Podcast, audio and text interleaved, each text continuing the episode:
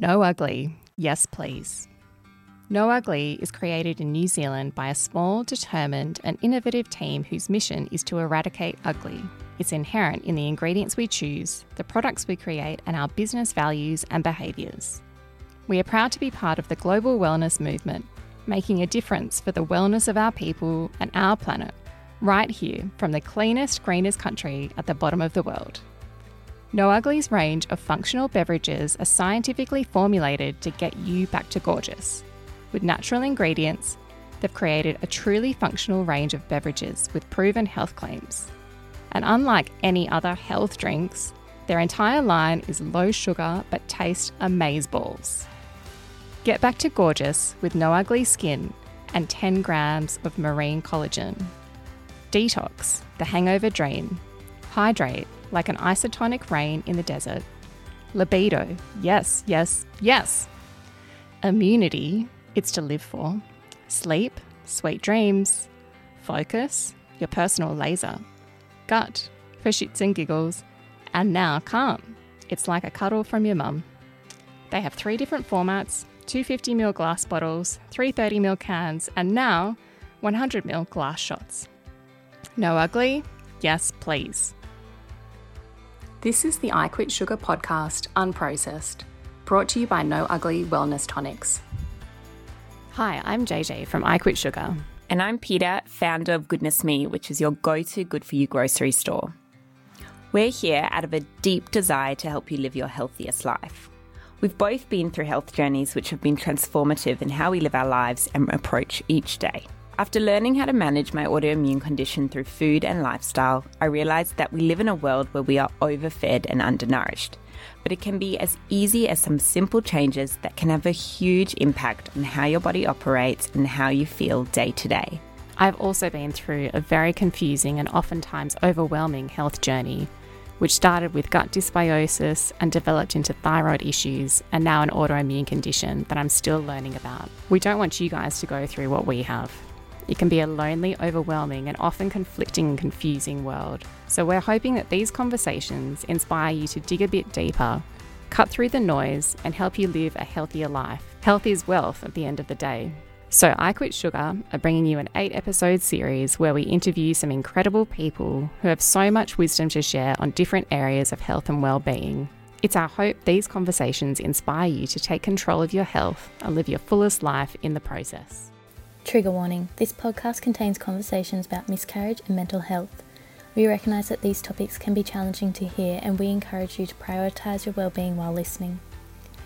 If you or someone you know needs support, please contact Lifeline on 131114 or Beyond Blue on 130022 4636. Remember, help is available and you're not alone. Our guest today is Isiah McKimmie. Isiah is a couples therapist, sex therapist, sexologist, and coach who's been helping women and couples discover deeper intimacy and desire for over 15 years. She's one of Australia's most qualified sex and relationship experts, and her credentials include a master's degree in relational psychotherapy, a master's degree in science and medicine, postgraduate diploma of sexology, a certificate from the prestigious Institute for the Advanced Studies of Human Sexuality, completion of the Gottman Method Couples Therapy Training Level 1, 2, and 3, and completion of Emotionally Focused Therapy Externship. She's worked with thousands of people, writes a popular weekly advice column on sex and relationships, and is featured regularly in magazines and the media. She's built her reputation on sharing practical tools and getting results for her client, and feels privileged to be able to make a difference in people's relationships and lives. Welcome, Isiah. Thank you so much for having me. We're so excited to have you here. And JJ and I were just discussing how this is probably the topic we might know least about in this series. So we're so, so Absolutely. excited to speak to you. But to start things off really simple, we'd start off by asking what's one ritual you did this morning to set you up for the day? Mm, I love this question. This morning, like so many mornings, I went for just a really gentle walk. So it's not fast, it's just a really slow walk that really helps settle my nervous system and helps me clear my head for the day before me. Love it. So nice and so simple, but effective as well. Um, so there's so much to cover, but we'd like to sort of first start by asking exactly what is a sexologist and also know a bit more about your story, like what led you to become a sexologist? The, I think the most simple um, way to explain what a sexologist is is a sexologist is someone who studied sex. And as a sex therapist and sexologist, essentially, I help people have more enjoyable sex lives. I help them overcome sexual challenges they might be having, and I help them improve their relationships and have more loving, harmonious relationships as a result. I have to say that this was a really, really unlikely career choice for me. And it definitely was not one that I was ever um, offered by careers counselors in school. It kind of happened really by accident for me. So I was pretty shy about sex and my body growing up. Um, and, you know, sex was never really spoken about in my household. So when I had sex, I liked it, but I felt like I was missing out on whatever everyone else seemed to know that made sex really amazing in my early 20s, I ended up by chance going to a Tantra workshop at a music festival, and that totally changed my outlook on sex. Tantra helped me become more confident in my body. It gave me practical tools for having really amazing sex, and it also gave me tools for having more intimate, connected relationships, which was something that I was really wanting as well. So from there, one thing led to another, and I ended up teaching teaching Tantra and then studying a whole lot of really, really amazing courses. So I had the best tools possible to help people improve their sex lives and also their relationships. Love that. And is there a bit of a misconception out there that you hear a lot about Tantra? Yeah, Tantra is really about so more, so much more than sex. Tantra is at its heart, it's a spiritual practice. And we most know it in the West for the benefits it has to our sex life and relationships. Um, and that's really, you know, what is often taught around around Tantra here. But there is so much more to it than that. And going into that workshop, did you not even realize this was something you wanted to do, but you just sort of stepped in? Like, what happened there? I don't even think I knew what Tantra was when I went in, like, because it, it, certainly wasn't something that we were hearing very much about 15 years ago. So I'm I'm not even sure if I actually knew um, what what it was. And for anyone who doesn't, like, really, like, don't don't worry. It's it's you know, it's essentially a form of yoga and meditation that also has benefits to our sex life. But uh, I I certainly had wasn't familiar with it at all. I'm sure we'll get into this stuff a yeah. bit more, but maybe I'll strip things back to basics a little bit and start with something like nutrition and libido. Obviously, you hear a lot about oysters being great for your libido. Is there anything else that food can do for our sex drive? What do you know about it? Well, oysters are great for male libido because men lose zinc uh, when they ejaculate. And so uh, these kind of foods that are considered aphrodisiacs are often aphrodisiacs because they replace zinc for men.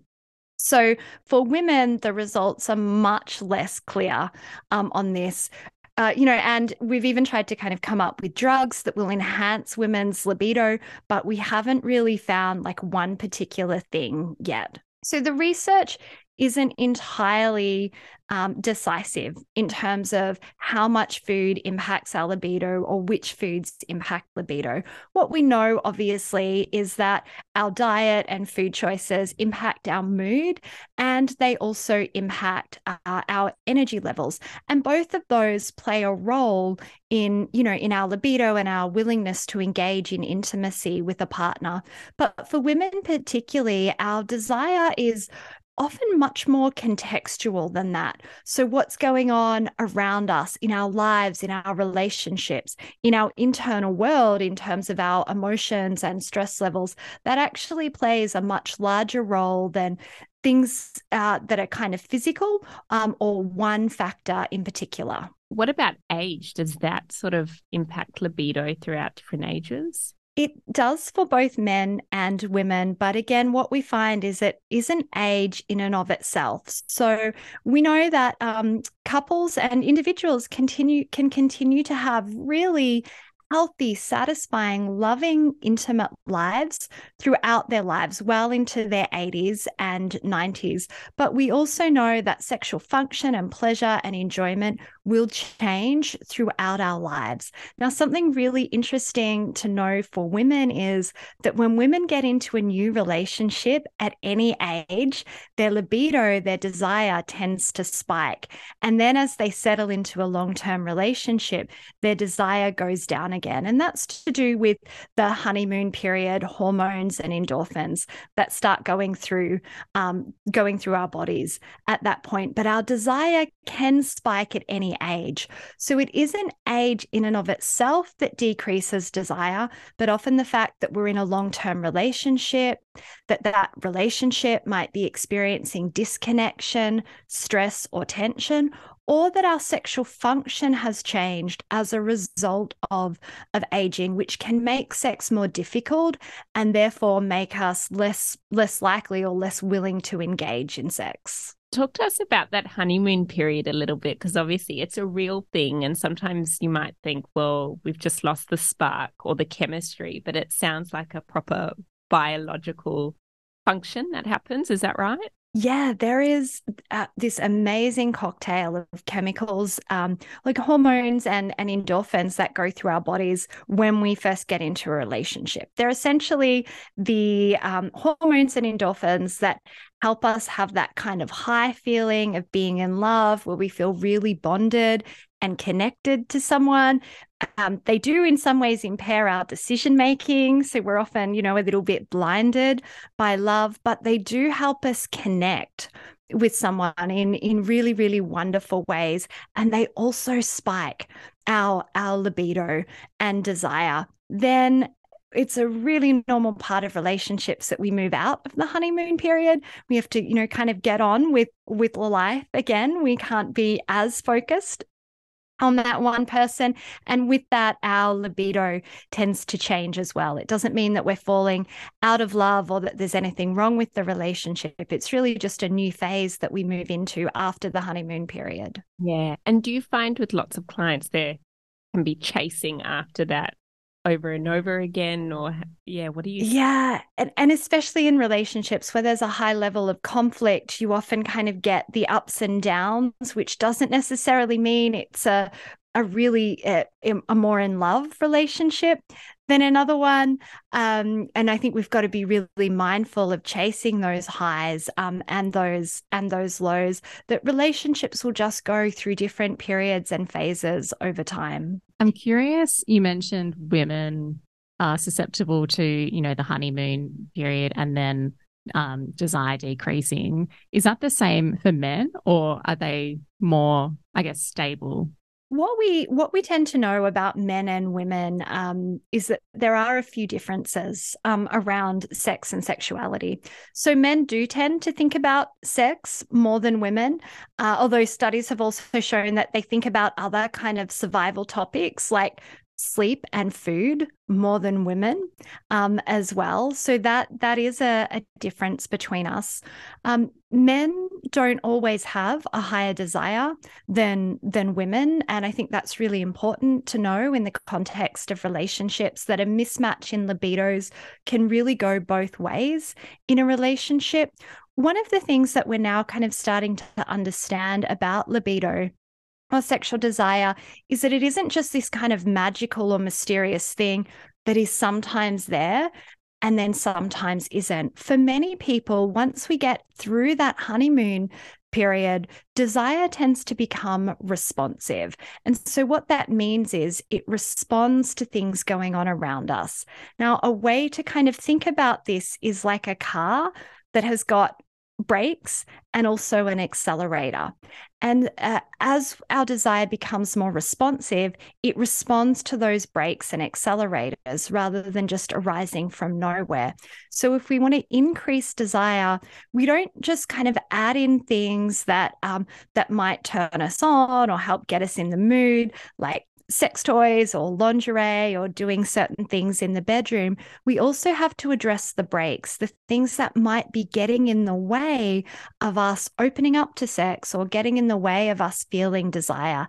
And that can be tiredness, stress, uh, poor body image, tension or disconnection in a relationship. It can even just be fear that the kids are going to walk in and kind of interrupt that that intimate moment, um, exhaustion, of course, um, and and sometimes hormonal changes. Although again, they kind of play a smaller role than than the other contextual factors that would be going on as well. Yep. And I imagine, you know, there would be also a lot of people listening out there who work full time, you're running the home, you're mm-hmm. going to be intimate with your partner. There's so many, you've lived such a busy life there's so many things to to factor in. How do you usually approach those kind of um, circumstances? I love this question. Um, there's a couple of parts to this. When we lead really busy lives it's going to increase our stress levels.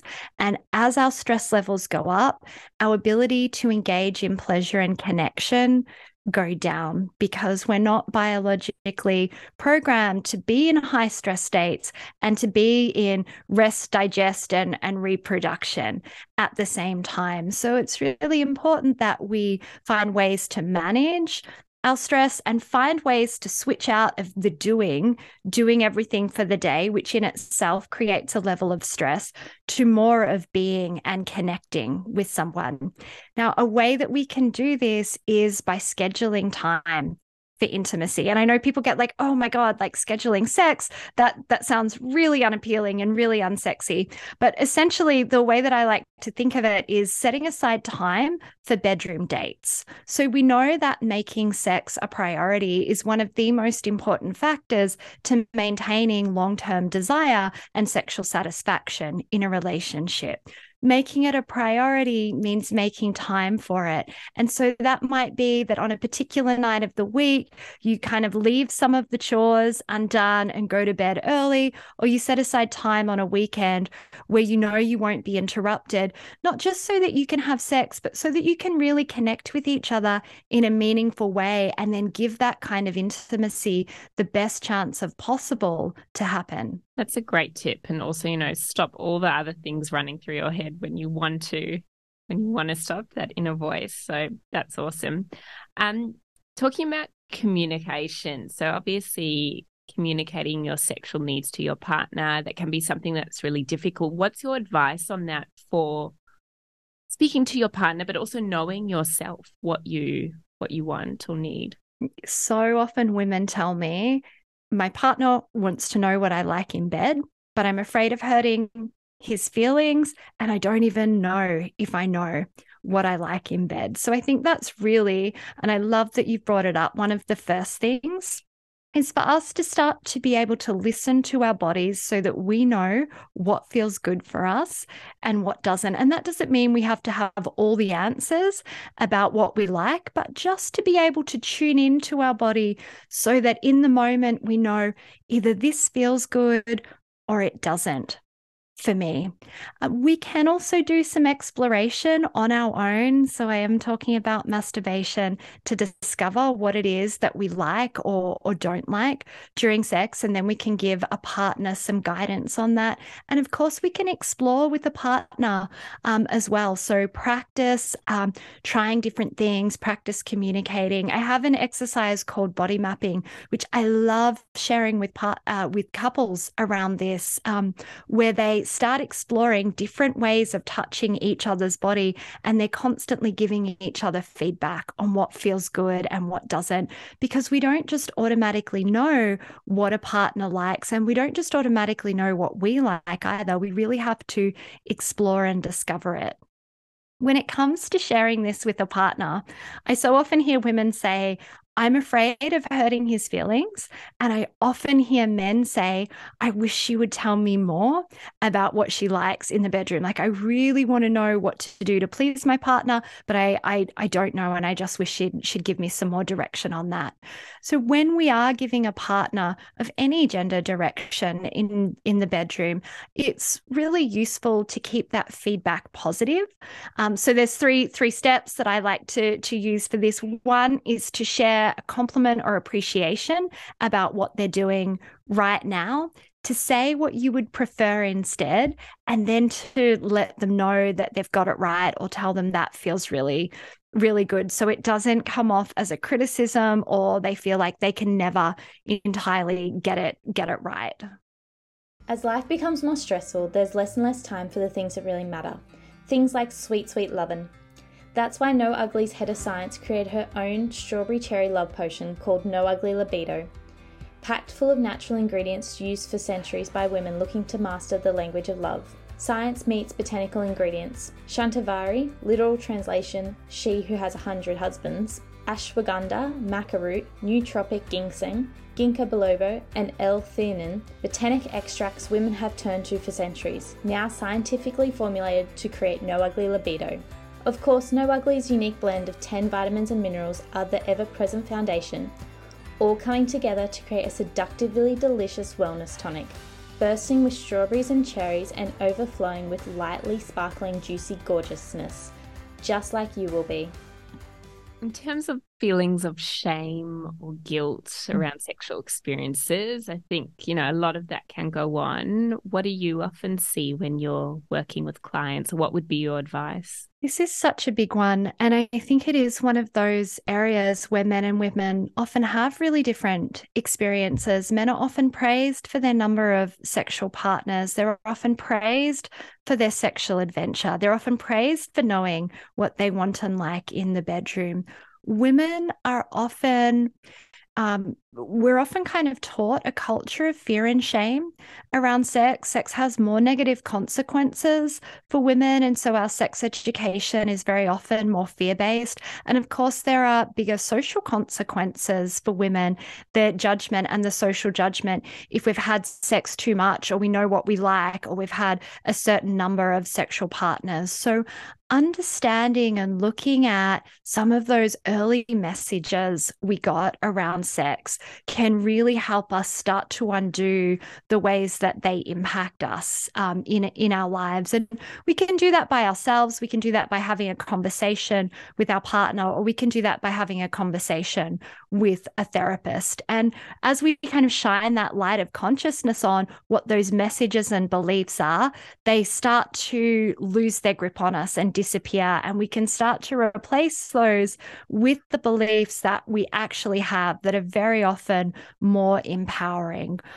I will say that for some people, the sexual shame often comes as a result of trauma. And then I really suggest getting the support of a therapist to work through um, the shame and emotion that can go along with that. But for other people, very often looking at their own beliefs and choosing those more empowering beliefs can make such a difference. I suppose scenarios with trauma aside, aside from that, have you seen a shift because you've been doing this for a long time over the past 10 years in the way sex is viewed and the shame around it at all by by women in particular? I love seeing this overall change that we are experiencing. You know, it's really not that long ago. It's only a couple of hundred years ago, really, that the head doctors were saying that women experience no sexual desire at all, or there's something really, really wrong with the woman if she experiences any sexual desire at all. So we are really slowly moving in the right direction around that. And I love that sex toys are more specifically designed for women and what how women's bodies actually work and what brings them pleasure now. And I think we still have a ways to go because very often those things that we were taught, you know, in our childhood when we were quite young, play such a role for us. And that's still playing out for so many of us. So I do still think that we have we have some work to do in this area, but I love the changes that that we have seen in the last 15 years. I suppose one of the hardest times can be for women you know, after you have a baby. I think that's a really difficult time. Mm.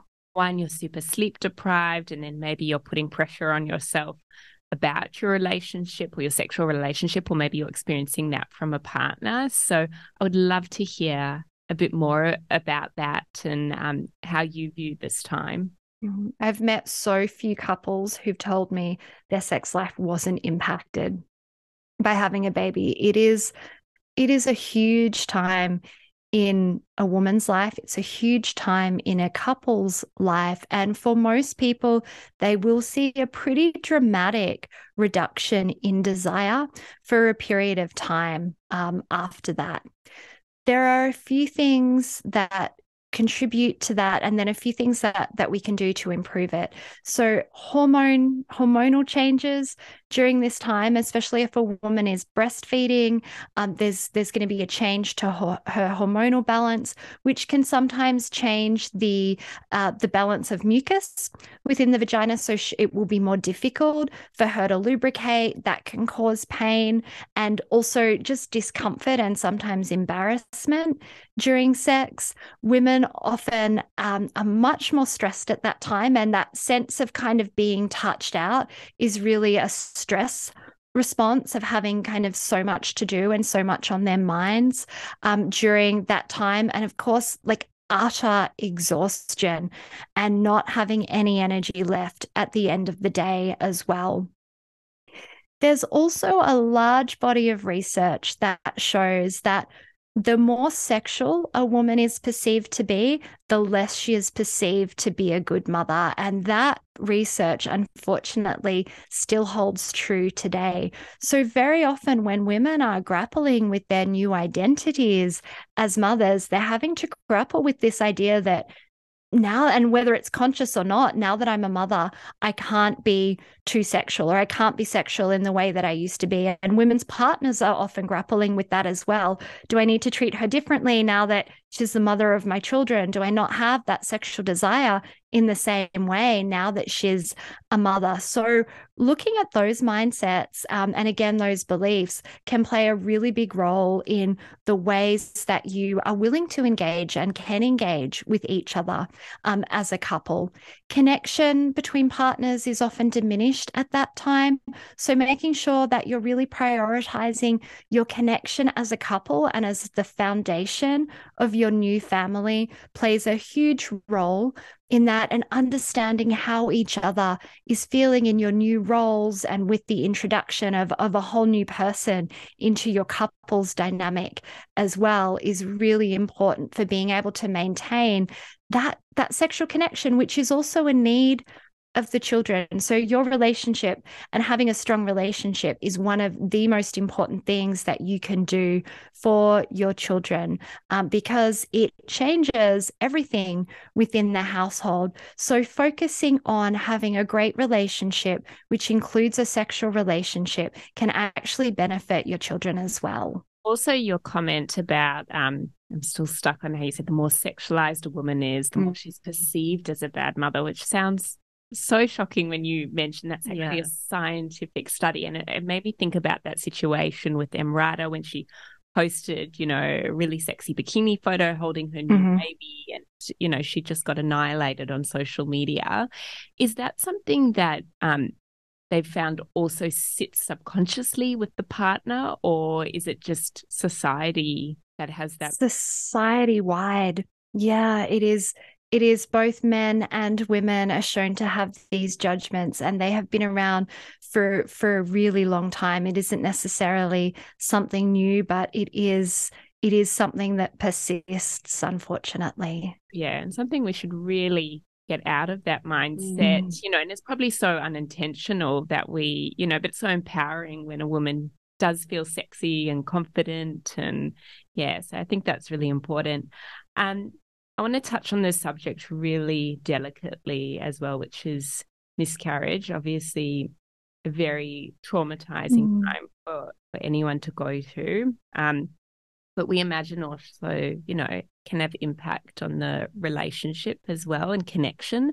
So, mm. um, yeah, how do you think um, couples should should approach that, or what's yeah, what's your view on that? Fertility and miscarriage both have a huge impact on on a couple's sex life and being able to emotionally support each other through that time and to give both partners the space that they might need is really important um, through that. It, it's su- it is such a sensitive topic, and we're not handled well when couples aren't able to support each other well together during that time. Um, it can kind of cause a crack in the relationship, which kind of builds over time. Talking talking through things understanding how both partners are feeling about that would be the first step. And if a couple's struggling to do that on their own because there's just too much emotion around it reaching out for a therapist for support can be a really great step just to be able to navigate what are really really hard and emotionally charged conversations together yeah yeah and um, what about menopause as well? You know, a difficult time for women to go through that, or it can be at least. Yeah. What do you see in terms of intimacy and mm-hmm. um, connection with your partner then? So, again, we know that um, this is a change in life that can impact women's sexual desire.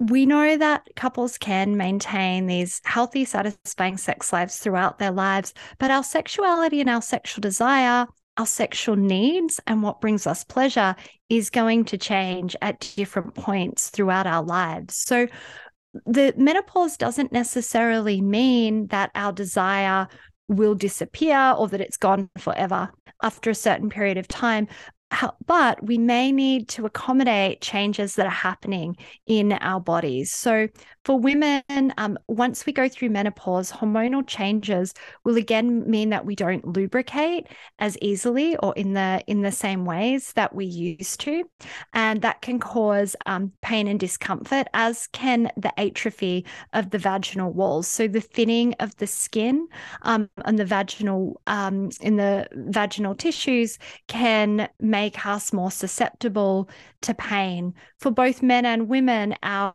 um, our sexual function tends to kind of decrease. So we won't necessarily feel pleasure in the same ways that we used to. It can be harder to experience orgasm than it was earlier. We can find ways to adjust the ways we're engaging sexually. After menopause, that might mean using more lubricant or vaginal moisturizer. It might mean going slower. It might mean changing the positions that we engage in with a partner because our body doesn't want to move in the same way or or certain positions uh, bring us uh, pain and some are kind of easier for us. So a couple really working together having a foundation of good connection and good communication so that they can navigate that together will help avoid too many negative consequences to their sex life and help them find ways to keep enjoying themselves even after menopause or even as their sexual function changes. Yep. And sounds like communication to do all of this is is so important. And you spoke mm. earlier about the differences in libido, but also wanted to touch on again sort of the differences in sexual preferences as well and how does no one communicate that and you know are there sort of tips that you have yeah so um being able to have conversations both outside the bedroom and inside the bedroom are really important around sexual communication. So, being able to give your partner, when you're inside the bedroom, directions such as harder faster, softer, slower. I prefer if you did this now. Uh, I'm not ready for penetration yet. Can we do this instead? Is really important. But so are then being able to have conversations outside the bedroom where you're really kind of talking more openly about what feels good for each of you, what sex means to each of you, what you might like to try, um, what you'd both like to incorporate into the bedroom, and really building.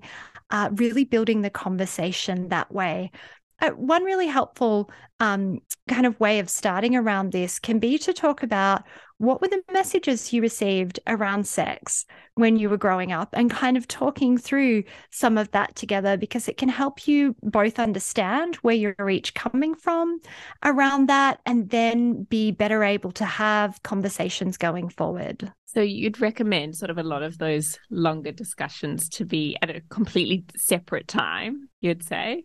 I yeah, I I do actually because sometimes it can feel a little bit kind of jarring to do that in the in the bedroom um, and you can also feel a little bit more vulnerable or a little bit more pressure as well during that time. So, being able to sit down when you do have time and talking through those conversations can make a huge difference. And what about um, meeting someone new? You might not be in a relationship with them, but you're intimate with them, and you know that difficulty expressing, you know, what you want or need in that moment. Do you find um, there's like different ways of doing that if you're not as familiar with the person? Yeah, it's definitely harder, and it's one of the reasons um, that we think there's such a gap between the amounts um, that men and women have orgasms in kind of new sexual encounters because women often find it harder to speak up and to share what it is they're wanting in the bedroom.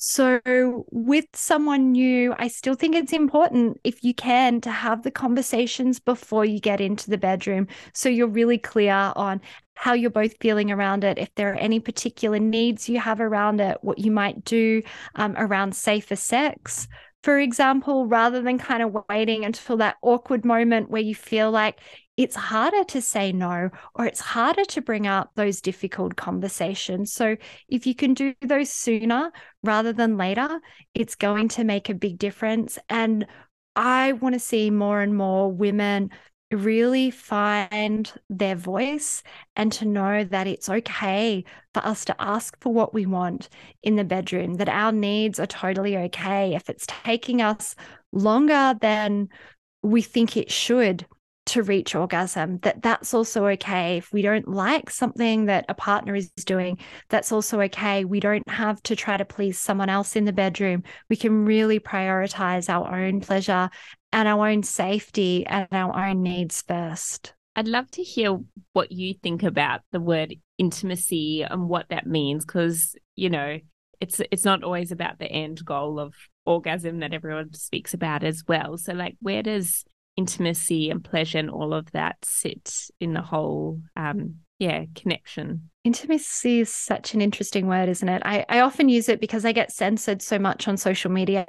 Um, I often use intimacy as a replacement word for sex, but intimacy is so much more than that. Intimacy is really about the ways that we're connecting with someone, which requires a certain kind of vulnerability to really have intimacy. And so, sex can also be intimate um, because it's it's vulnerable.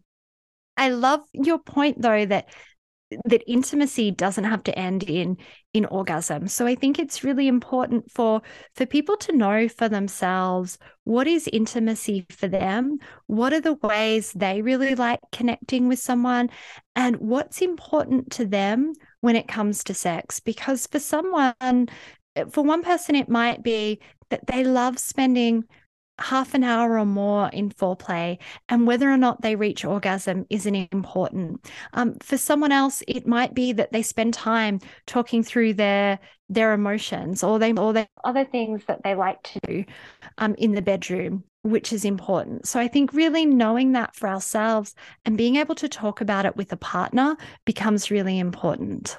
We noticed you're a Gottman Institute trained couples therapist. We'd love to hear about that institute and what that training is, what it involves? The work of the the Gottmans and the Gottman Institute is absolutely amazing. It is some of the most comprehensive research that we have on what makes relationships really happy and strong versus what we know leads to the erosion of relationships over or um, that we have. So the Gottman Institute over 50 years has done really, really comprehensive research into what they call the masters and disasters of relationships.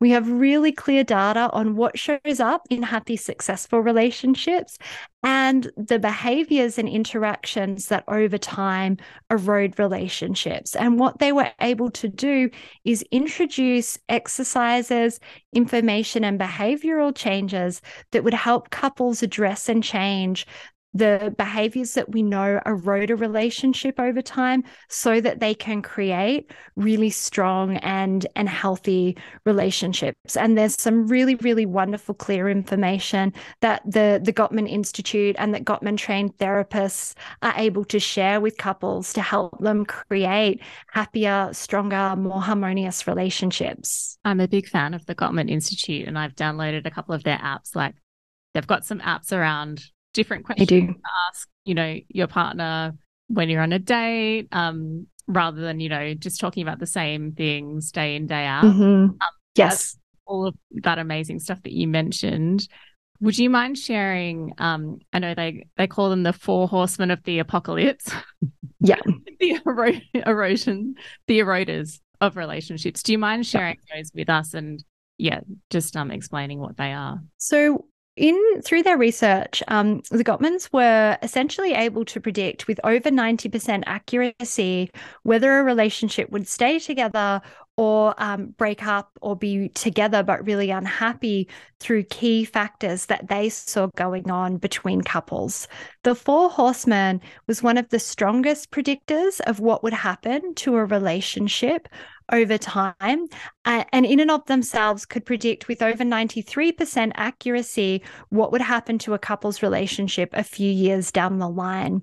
So the four horsemen are four communication styles that erode a relationship and will predict the end of a relationship. That's criticism when we attack the other person's character or actions something really important to know about criticism is that we're so often not intending to criticize someone when we're being critical. Women tend to criticize more than men in a relationship, and very often we think we're just being helpful. We're just trying to let our partner know what they're doing wrong so that they can fix it, and then we'll have harmony in the relationship. Unfortunately, the way that that comes out a lot of the time is or is perceived as criticism, and that starts to damage the relationship. Criticism normally gets followed by the second horseman, which is defensiveness, where we try to defend ourselves against the accusations or the criticism that's coming towards us. So, criticism can look like a counterattack, it can look like denial, or it can look like justification for what it is we're doing. And again, we're not trying to hurt our partner by defending ourselves. We're just trying to let them know how we're not really to blame so that we can have harmony in the relationship. The next horseman that usually comes out is stonewalling. Stonewalling is when one partner shuts down, leaving a relationship emotionally or physically. Women tend to leave the conversation physically, men tend to leave the conversation emotionally. So they'll be there, but it feels like talking to a stone wall because they're not really present. But again, it's not an attempt to hurt a partner, it's a way of coping. And actually, it's an attempt to not make an argument or a discussion worse.